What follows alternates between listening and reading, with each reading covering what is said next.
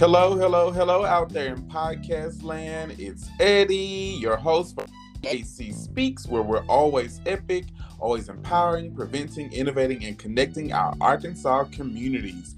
And I'm more than thrilled today to be introducing a new guest for our November episode. Everyone, let's virtually give it up for Kodee. Hey, hey, Kodee. hey, how are you? I'm doing fabulous. Can you tell the listeners a little bit about yourself? Uh, my name is Kodee, or Kodee Jane. Um, some people know me as Christopher. That's my government name.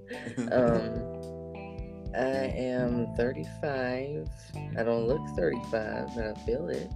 Um, um, I'm a graduate student at the University of Arkansas for public administration. Um, trying to wrap that up. I'm actually I was well, I was born in Oklahoma, but I grew up in Louisiana around the Shreveport area. Um, I chose to attempt to go to college in New Orleans. that was that was the same year of Hurricane Katrina, so I actually um, was uh, I landed in Arkansas. You know that blew me all the way here, um, and I never went back. Where I attempted to go back, but there was nothing. There was nothing here for me, so I came back here to keep my put myself through school and work. Um, I'm a single cat dad. Um, okay. yes. Um, let's see. I'm, I'm a beekeeper. Um, a writer, poet, and artist. Um, all those types of things. Yeah. Ooh, go do you do it all? I love that. I okay. For sure. So, a bit about what you do. We know you with engaging Arkansas communities. Shout out to them or us. So, tell me a little bit about what you do for EAC.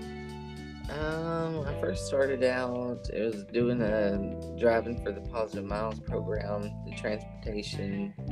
Um, I still do that, um, but recently they um, promoted me to community health worker. So um, I'm trying to focus more on like developing community events, um, opportunities to engage people in testing and counseling. Um, educational stuff, of course, and then yeah, just figuring out who our allies are or network is to you know go in and be able to talk about sexual wellness. Um, so so for me, my strategy has been yeah identifying who's who's interested in the work.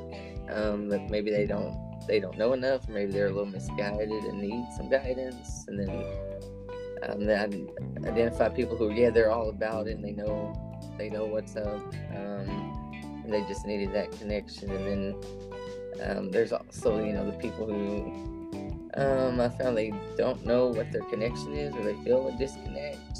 Um, so trying to find like common ground um, with those those individuals or agencies. Um, so, so for example, we were at a, an event in Mountain Home I was talking to an agency there and asking them, you know, did they ever talk about sexual wellness or anything with their clients? And they said, well, we don't have a need for that. I said, well, has anybody ever asked for it? And they said, well, actually, no, they haven't. I said, well, do you think they might be interested in it? And the person had to say, you know what? Actually, yes, please come talk to us and we'll see what we can do there. Um, so things like that, just figuring out where it makes sense to connect with people. I love that. And congratulations on your promotion. Thank you. So, tell me a little bit about how that kind of work coincides with your life mission. So, does that have like a personal connection to you? Um, yes. I mean, um, I was well newly diagnosed about a year ago um, with HIV. Um, and at the time, like, you know, I was aware of the community, but I wasn't, you know, necessarily plugged into that part of the community. And, uh, well, for me, it was kind of like um, a survival mechanism or move. Um, because I knew I didn't have a network. I knew that I needed to find it. I needed to understand this life change and what was going on with me. Um, so I, and at the time, you know, I was sick. Um, I wasn't able to keep up with the job I had at the time. Like, um, and that employer, they tried to work with me and everything. It just, it wasn't feasible. You know what I'm saying? Mhm. Um, so I had an opportunity to um, work with a, another agency who did focus on like advocacy for HIV, the HIV community. So I basically just threw myself into that. It's kind of a way to, you know, cope with things. Um, so that's it directly coincides with the work in my personal life because it's, I mean, it's that they're directly related. Uh, I have to understand the condition I live with. You know what I'm saying? Like, 'cause in the beginning, there was a lot of um, that denial. This isn't a real thing. I'm not. I'm gonna wake up tomorrow and this is not not. This didn't happen. You know what I'm saying? I went through those things. Um, so I knew I had to plug in somewhere, and I had already been doing um, activism and organizing around public health, um, especially with the LGBT community. So it just it just made sense to kind of shift the focus into this more specific scope of that work, Mhm. if that made sense. Yeah. I think that's some awesome work. So, have you found it to be kind of eye opening for yourself, um, as well as for you being able to help others? Has it been able to help you? Yes. Um, helping others has been able to help me, um, especially with that that feeling of feeling alone. Um, because I, well, I identify as a transmasculine person. Um, and as far as I know, I'm the only one living with HIV in Arkansas. And I, I mean, I know that's not true, but I don't know who those other people may be. So that can be kind of, you know, lonely at times. But I, I try to remember that's not that's not an actual truth because I have made connections with others that they're not necessarily here in Arkansas, but they're in other parts of the nation or the globe global uh, village. Um, if that makes sense at all. hmm definitely. Um, I think that it's really important, like you said, to kind of have that representation. So I applaud you for openly serving your community, which in turns helps serve yourself because it is definitely hard to make connections in Arkansas with us being so spread apart. Mm-hmm. So it's a little more difficult to kind of find that community. But what I will say is, I know of a couple of folks. Um, maybe I can get you in contact with people, so that'll be really cool. Yeah, yeah, that'll be awesome. and I also saw that you're working on blogs for EAC. What kind of blogs should we expect from you? I think my first one was more about it was about uh, how people can best support persons that are newly diagnosed with HIV. Um, because uh, well, in my experience, a few a few of the friends around me they had good intentions, but it ended up being more of like them actually perpetuating some stigma. Okay. Um, so those were like learning moments, basically. Um, there.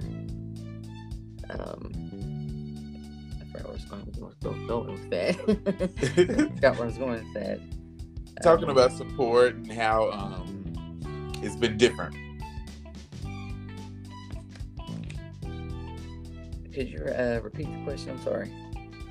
Yeah, so your first blog you were talking about is being Oh yeah, yeah, yeah. How best to support. and everything like that. My bad. Um, yeah, just offering tips and things like that. Because, like I said, some people are well intended, and then they get overzealous, and maybe they out us. They, you know, that can be not good for some of us, or maybe they think we want to do the labors of talking about the things because they're interested in. and Maybe we don't have that labor or that capacity, and be, so them being able to understand that and not assume what we want for support, but checking in with us to see what it is that's best.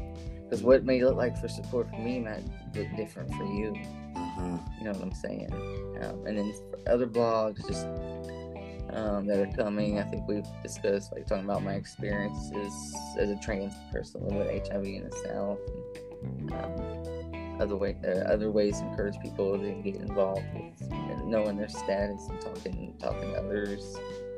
Um, about yeah, wanting to be engaged in sexual wellness, why it's important. That's awesome. So you can also check out the blogs on Engaging Arkansas. I'm super excited to check out those um, blogs. But um, in the meantime, can you tell me now? You did mention that support looks different, which is really the truth because, one, like you said, one thing for me for support may be different than what you may need. But tell me, what is one piece of advice that you've given folks um, as a counselor, as a community health worker, when they're newly diagnosed with HIV? when they're newly diagnosed, the advice I give, um,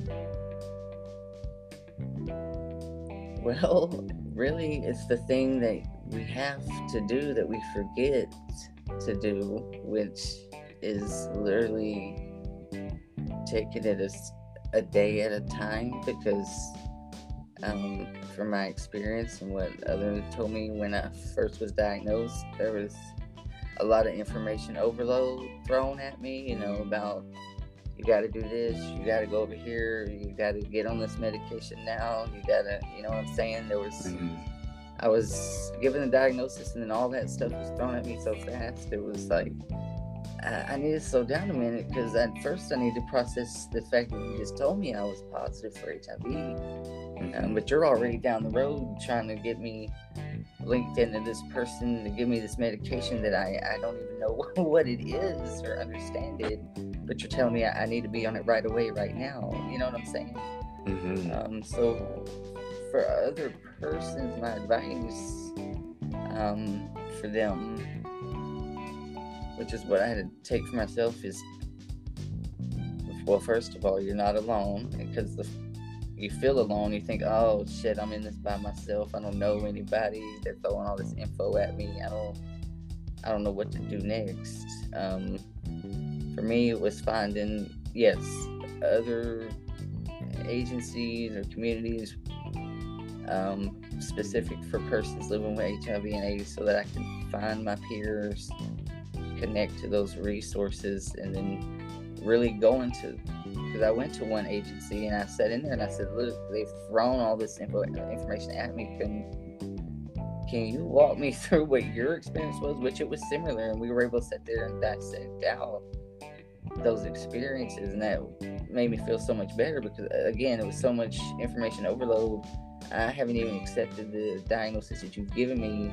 You're wanting me to consume all this information and understand it and get into care and you know saying I don't, I don't even know where to go for care. Like my peers had to my peers had to get me connected to those things and follow up with it to make sure that I stayed in care. So I would encourage a person to seek seek the peer network because it's there. It is there. We just have to find it Mm-hmm. if that makes sense at all Yeah, I think that support really means a lot for folks um, newly diagnosed because, like you mentioned, there is an information overload, there's an emotions yes overload, and it can get difficult to really get the point across. So, that's really good advice. Take it one day at a time. For providers, don't give an emotion or um, information overload because at that point, people just need to be able to what's actually happening. And so we do a cookie cutter model of um, HIV outreach. And so I think by saying you have you have some folks who will be ready to hear about treatment immediately, right but you have to be able to tailor your messaging for that person. So that's some great advice, Kodee. Right, and then um, the other thing I try to talk to the person about in the counsel, if I'm desperately able to counsel with them for quite some time, um, is reminding them that HIV is a, it's a chronic manageable disease. Um, you know that part is actually uh, the no-brainer part for me is the stigma part that's going to be the struggle Mm-hmm. um, so i try to give that perspective that for me living living with the chronic disease hasn't been so much the issue as dealing with the stigma of living with if that makes sense like Yeah. chronic disease totally manageable take a pill once a day do a lab three times or three every three months that's that's nothing that's beans that's routine the stigma part is you know where all the energy comes in having to deal with that doing the labor Mhm. considering your safety you know things like that especially if you aren't visible about your status Yeah. So, what are some of the things that you think we have to do to tackle stigma? Because we know it's very prevalent in Arkansas. Um, well, for me, because I've, well, for me, I have a vested interest in it um, from the jump on all of that, um, especially when I first got into the work with another agency. Um, they had some grant money from the ending the HIV epidemic. So part of it was us going into like the south, uh, I think the southeastern western part of the state, um, to see like what what was there, what resources were there. So for me, it made logical sense to investigate what the state had already invested in for their infrastructure, which was put in the county health unit in each county in Arkansas. So we have 75 units, and in theory, they're supposed to be educated on um, the Epidemic Initiative. They're supposed to be able to counsel you on STIs, STDs, HIV. You're supposed to have tools there um, for you to, you know, safe sex, things like that, PrEP. Um, most of those units I went to, they had never heard of the uh, Ending ep- epidemic, um, which was concerning since, you know, they're part of the health department, our state health department. Um, and no shade to those frontline workers. They wanted that information when we showed up. They wanted to know about it. They just didn't. They didn't have those opportunities, or they haven't. And even when we made suggestions back to ADH about, you know, some in-service training or some periodic training in the clinics, the other flip of that coin was those clinics are also understaffed. So, uh, how do you expect the one or two workers that out there in the clinic to try to attend to everybody, then also attend to training to learn about these things that they, you know, you guys should have been giving them supportive tools from the from the beginning of the rollout of that federal initiative into the state. You know what I'm saying? So, um, having our state being able to invest in that um, infrastructure would definitely help. Mhm. Um, I've attempted to talk to different legislators in our legislative body. Again, they've never heard of any of the epidemic. Um, some were receptive; they wanted to know about it. Um, I attempted to talk to those legislators about what they knew about, like the laws that we have here on the books that criminalize people living with HIV. They some were like, "That's still a thing." So the problem is um, we're not an educated public, and our state isn't invested in educating us on our public health. Um, the public health in general, let alone HIV, STD, and STI prevention. Um, and I mean, I could keep going about it. We- We could go look at their um, state budget. The line item for public health is a dismal number. And as far as I know, none of those dollars are dedicated to HIV prevention. Any dollar here is a federal dollar. So the message that that is sending to constituents, the people and the citizens of Arkansas is that our state is not invested in our our public health.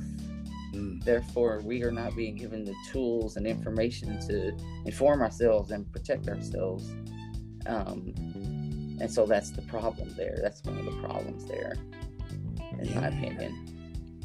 I think that goes to show a lot about, like you said, how much we care about the constituents. Because if the budget doesn't put it in place, we have to rely on federal funding And even in Arkansas, even when we think about ending the HIV epidemic initiative, is given to the state and not necessarily like, you know, the different jurisdictions. And what we've seen across the state is that a lot of times resources are given in certain parts of the state and certain in other areas are receiving less and less services. So I think we have to find a way to kind of diversify what we're actually putting out there because I've had a, really different kind of experience with ending the HIV epidemic because I served on it for Tennessee and it was difficult to get the message across and we were only in one county. So I can only imagine having to spread that information across 75 different right.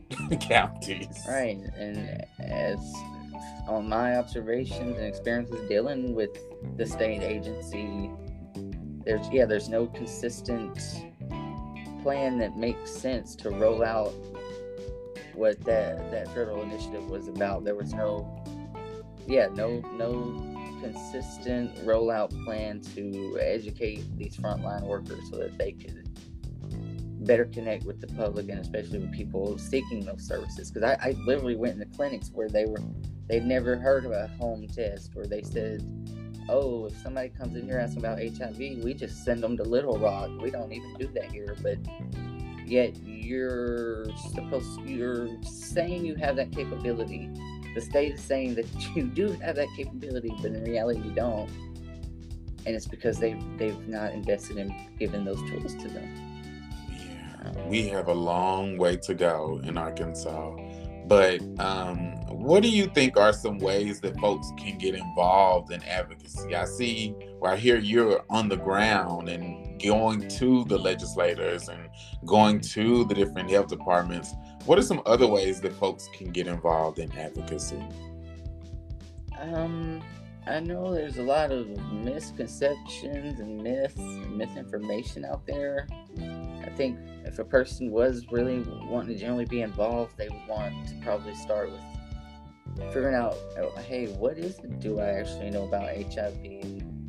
Maybe, and then looking into, you know, resources, you know, such as HIV.gov, th- things that can get them up to date on you know that type of information and i believe hiv.gov holds a lot of tools on there for um, how a person can bring up the conversation with others how to talk about it in a, like a non-stigmatizing way um, again i firmly believe like like especially loved ones because i have loved ones around me they i prefer them checking in with me to say what is it I can best support do to support you?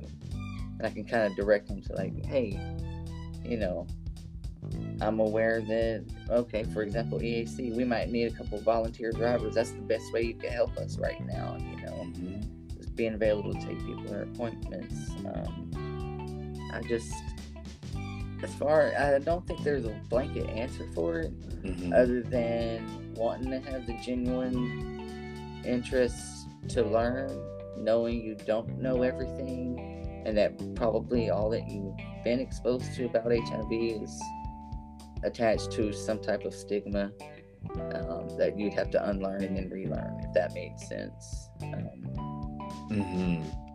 Yeah, I think you made a great sense. point. Um, made a great point to say folks can get involved in any way that they know how. So you don't have to be a full on expert out here counseling people. Sure. Or you don't have to run an organization. Like you said, you can be a driver, you can talk to your friends, talk to your family. There's different ways to be an advocate, but also shout out to HIV.gov because I used to be one of my old jobs. I, yeah. I helped kind of develop some of those resources, so it's good to know people are using them, thankfully. Yes, HIV.gov is definitely a good. Uh, I use it a lot, and that's where I direct people because then it it also leads you off to other resources. Um, from there. Um, and then again, it's realizing your capacity, especially in um, our quest for you know mutual liberation and, and um, organizing and activism. It's also knowing what your place is and being okay with it because sometimes all of us want to do all the things, but we simply can't. Like your maybe your role is literally donating, being a monthly donor. Maybe that's your capacity. That's what you can offer. And uh, we all know that direct donations, putting the money in the hands of the org, that's definitely going to impact like the programming and uh, outreach that we're trying to do. You know what I'm saying? So, mm-hmm. you, yeah, you don't have to be out here in the streets, uh, you know, protesting unless you want to, and that's your capacity. Um, it, yeah, it could be as simple as making a donation, or even just affirming people, affirming yeah. the people around you that you know are in that community who may not have a lot of support. Literally, just checking in with them would mean the world to that person. Could mean uh, the difference to them. You know, especially if there's someone struggling with self worth, um, a reason to stay alive. You know what I mean? Yeah. You can really impact people in those ways. And I think that is something that is really important because the impact matters when we do make any type of move. And so even if it's as simple as sharing our Facebook post or something right. as small as that, the impact of it goes beyond what you believe in your own one perspective because you can reach so many more people through the smallest things. Like you said, making a donation. It may seem minimal to you, but a donation goes a long way, or um, any type of service that you can offer. A chef, maybe saying, hey, look, you know, maybe I can donate some recipes or whatever your right, capacity sure. is being able to say what can you do in your cause so i love that Kodee thank you for that sure. And one other thing that I you mentioned like getting involved in a lot of things, but it's really important for us as Arkansans to work on like federal and national projects that I read about. You with the Transgender Law Center's Trans Initiative. Can you tell me a little bit about that? Yeah, let me bring that up here. Um, so it's a cohort I actually joined back in. They invited me in January. Uh, Tiommi Luckett, she's um, a trans woman here, in, uh, based in Little Rock as well. Um, a person with HIV advocate, um, visible advocate. So she's our leader, fearless leader. But yes, it's a project under the Trans Law Center. Um, it's led by trans women color with HIV. We're kind of we're spread out over the nation. Um, some of us, are, I know at least one of us is out in Hawaii. We got some on the east and west coast. A few of us here in the south. Um, and we basically, all of us are involved in different projects, but they're basically based around like um, community-driven research projects, um, like doing needs assessments in certain parts of the community. Like um, I'm looking here, they did one in Detroit, um, one in New Orleans recently, South Florida, um, just to assess needs of you know trans people living with HIV in those areas, and then try to figure out you know how to you know get resources there. Um, we're involved in leadership development. We generally get some professional development opportunities. So, for example, I got the opportunity to apply for the uh, it was the Sero Justice Institute project. So I'm a 12 month fellowship with them, um, where they're basically teaching us strategies how yes how to engage with the legislator in our state um, to advocate for like policy changes, um, and then we we do storytelling. Um, where we get people to make videos just to talk about, you know, their narratives and experiences um, someone living with HIV um, as a trans person. Um, so we do just just a little bit of everything in those those realms. Um, yeah. That's amazing. I think it's really great to have initiatives like that to kind of like we said earlier, spread the message so that way we can come back home and do the work so I shout out to the national initiatives like the Trans Law Center's Public Trans, as well as some of the others that we work with. So tell me what um what kind of policy work are you doing or are you interested in?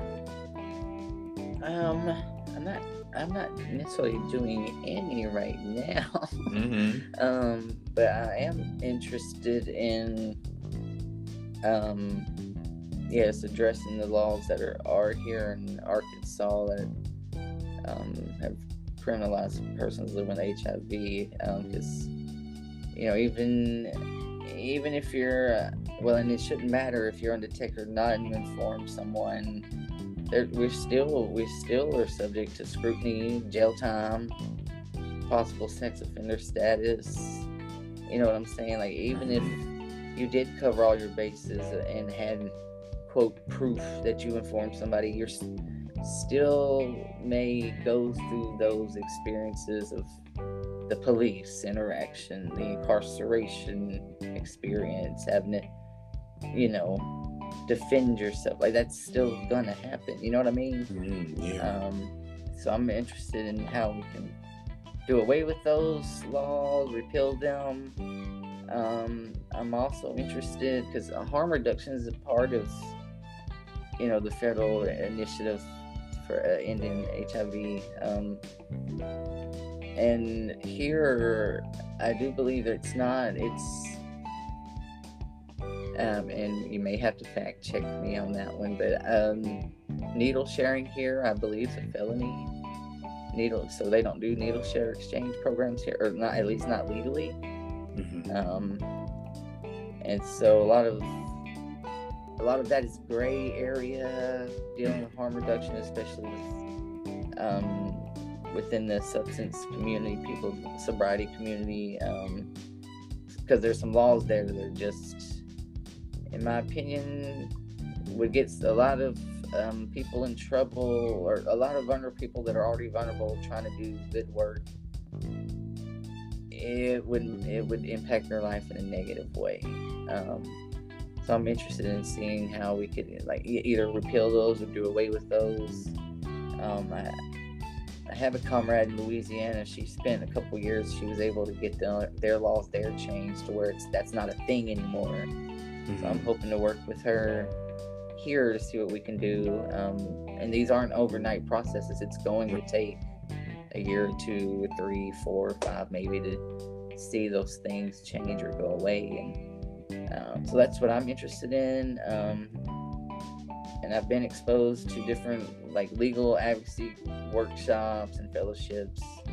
Um, I'm aware those processes can be tedious especially with like the verbiage and language, le- the legal language in those statutes. It could actually come back to bite us in the butt mm-hmm. if if it's not worded correctly, or if say someone that's not wanting us to be successful is at, trying to introduce language in there that would actually be more harmful. So it's I'm interested in tackling those things, and I know they are not going to be easy, and it's not going to happen overnight. but right. for me, being able to change those those legal landscapes would change the game for people that our community in Arkansas. Because I mean, we're literally criminalized just for having HIV. Like, you see what I'm saying? Like, yeah. you're literally criminalized for living with HIV. That shouldn't yeah. be. We shouldn't live in that type of fear. Right. It doesn't give us any type of quality of life. So right. by having these laws, you're actually adding to the stigma and the laws are antiquated. And so even right. with the harm reduction, I think it is really important that we have these conversations because if it's criminalized, people won't want to come and get the services that they need to right. help them live a healthy life. And we already see that our legislators don't put us in public health. So right. we have to be able to find the ways to get folks who make the laws and who do policy writing and all of that and get involved in the process. So it does take a while. Um, yes, and sure. shameless plug, we will be having someone who does did some advocacy work in Virginia so that may be another good person to kind of like get the to join forces with. So we we doing some stuff in Arkansas. I'm proud it. Me too. Um, one thing I'm also excited about is seeing the space that's been made for trans masculine folks. Now we got a long, long, long way to go, but um, why do you think it's important that we make space for um, populations that may not be considered most um, behaviorally vulnerable to HIV? Um, this question, and I might be all over the place because I have a lot of feelings about it.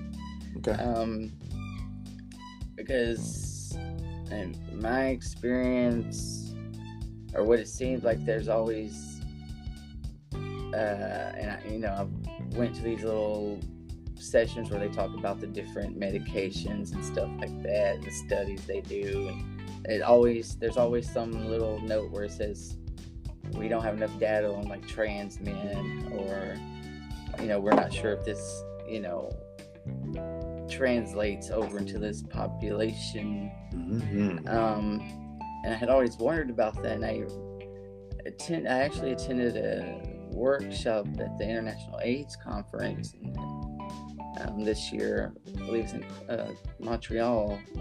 And that was my question. I was like you know we have why is that? Why are they saying there's no research there's no data you know cdc whoever they always say there's not enough? Um, and there were some points brought up in there about um, how we code the data buckets so trans men are literally lumped in with women so the data is there it's just not being differentiated to the experience of the person Wow. um, and it's co- sort of like with trans women, they're lamp- lumped in with uh, MSM, Mm, the meaning of um, sex with men, yeah. and those are trans. They're trans women, um, but the what I think people miss is the nuance there about the how trans and queer bodies experience sexual experiences that are not they're not going to mirror necessarily the what we consider a mainstream uh, you know homosexual experience or heterosexual experience Mhm. so that's that nuance is lost in that data collection um, i don't know if that makes sense. So for example recently i was looking at some paperwork between me and a partner and so they've labeled our behavior as heterosexual but um, we're both masculine people and I, I personally don't consider the ways that we engage to be heterosexual acts. Does that make sense? So it's comes down to the way that the data buckets are defined, how they're putting persons into those buckets once they collect the data. Um, and it's all, it's, to me, there's some nuance there that has to be built out to be able to capture those experiences in a, in a, in a more accurate way than to lump them into either men sleeping with men or women sleeping with women or women sleeping with men or persons identified as women sleeping with men, a man or a woman. Mhm. If that makes sense at all. Yeah, the data has to match what people are actually doing. like Right. you said, there is a lot more um, space to grow in for data, and it has been a constant battle for decades of trying to get people to understand. You know, it it's 2022 now, folks. So there is there are different ways that people interact with folks, whether that's sexually, platonically, or whatever they're doing. So we have to be able to think about that and actually have space. So when we're doing intake forms, so if you're an organization out there, you're listening, when you're doing intake forms, think about what questions you're asking. Is it stigmatizing folks? Is it leaving folks out?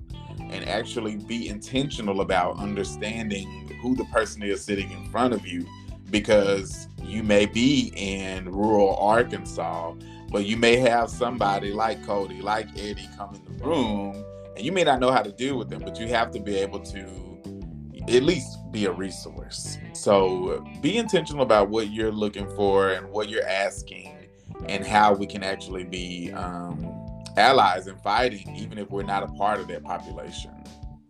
Right. Um, and then again, back to that. Like I said, I'm not a scientist. I I do have a vested interest in data and statistics, and I'm not a scientist, um, and I've attempted to engage with researchers and scientists to ask, you know, why, why don't you guys develop these buckets? And it's always some pushback uh, again about how they've built their systems and data buckets around what they consider typical heterosexual or homosexual behavior and they, they those processes haven't literally have not caught up to um, be able to accurately capture the experience of someone who may not identify as male or female. So if you so if your organization does have a form and you that person says non-binary, um, and you're sending that info, say to the CDC, well, their processes does not include anything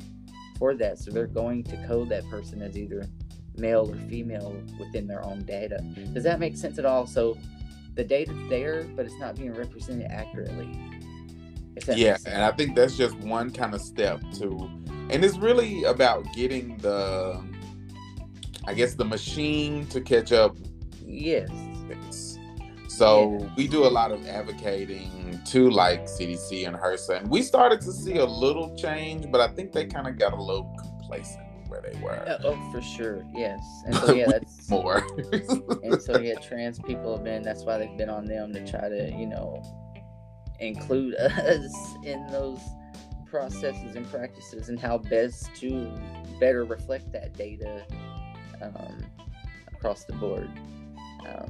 Because yeah, I, it just it blew me away when I stood up and said, I don't understand why these graphs are showing um, information for trans women. Um, y'all have also broke down MSM separate from trans women, thank God, in this presentation. But then there's nothing for trans masculine, and that's when they had to say, well, we've we code those persons who identify themselves as trans masculine. In the end, when we're doing the final compilation of the data, they go into the bucket as female. Mm-hmm. And so, yeah, that's that's a problem. that's mm-hmm. not accurate representation of the data. You know what right. I'm saying? Um, Absolutely. And uh, this month is November, so we're talking about the issues that the transgender population faces. But I also wanted to take some time to think about um, Transgender Awareness Week and also to um, identify, not identify, but commemorate the Transgender Day of Remembrance.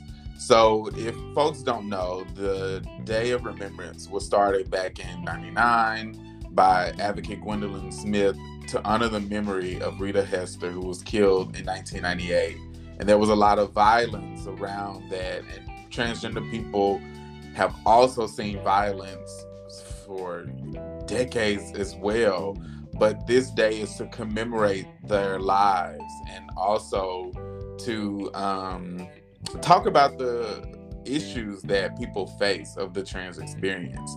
So, why do you think it's important that we should talk about Transgender Day of Remembrance on a large scale?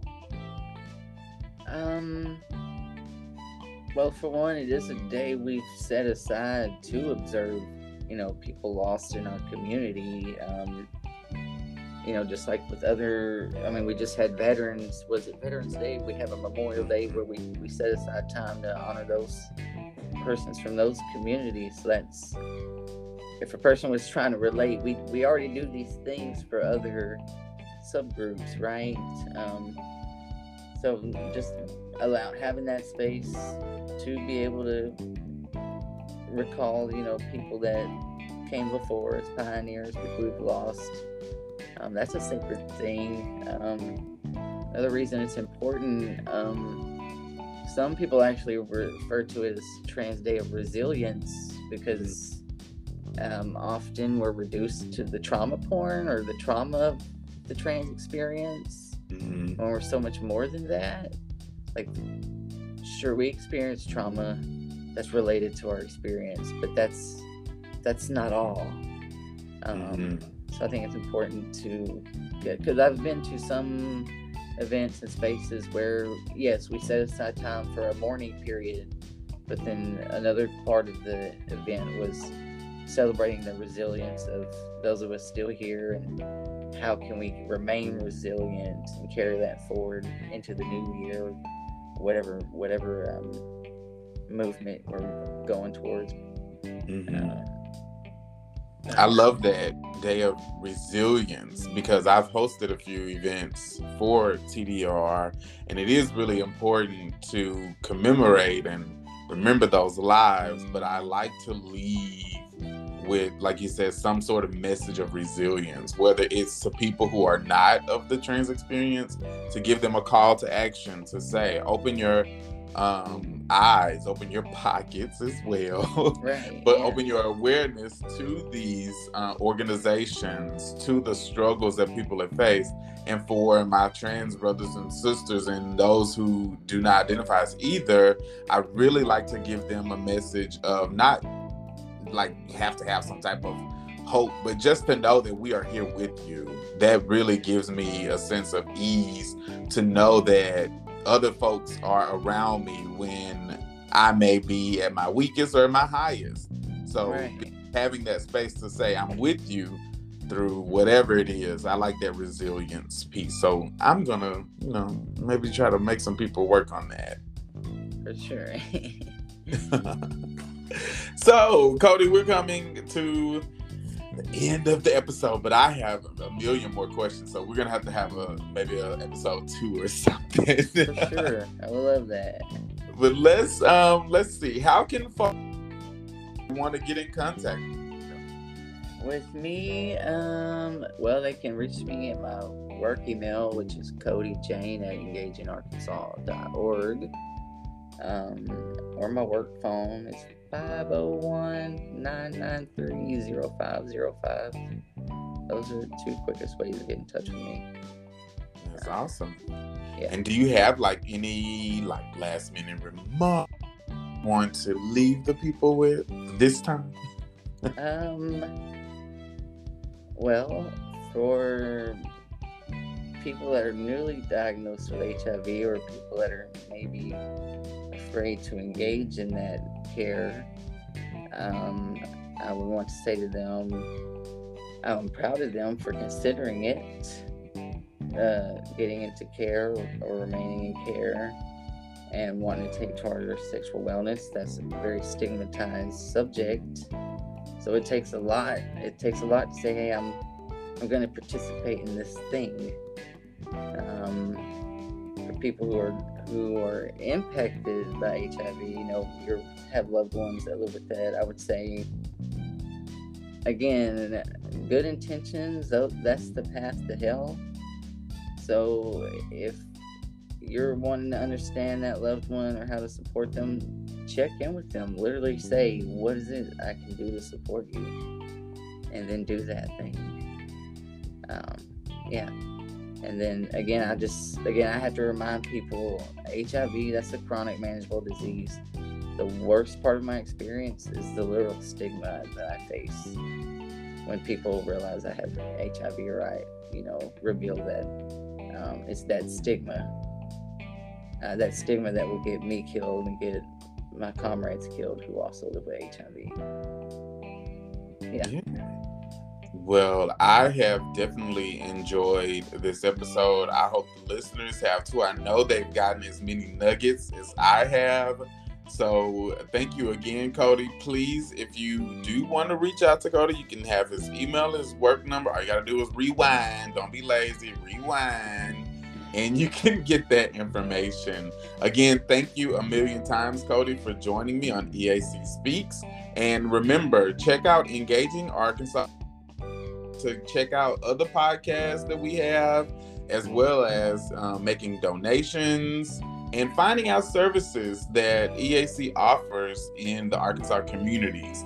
And don't forget, if you want to be a guest on EAC Speaks, you can email us at info at engagingarkansas.org. Next time, ciao. Thank you.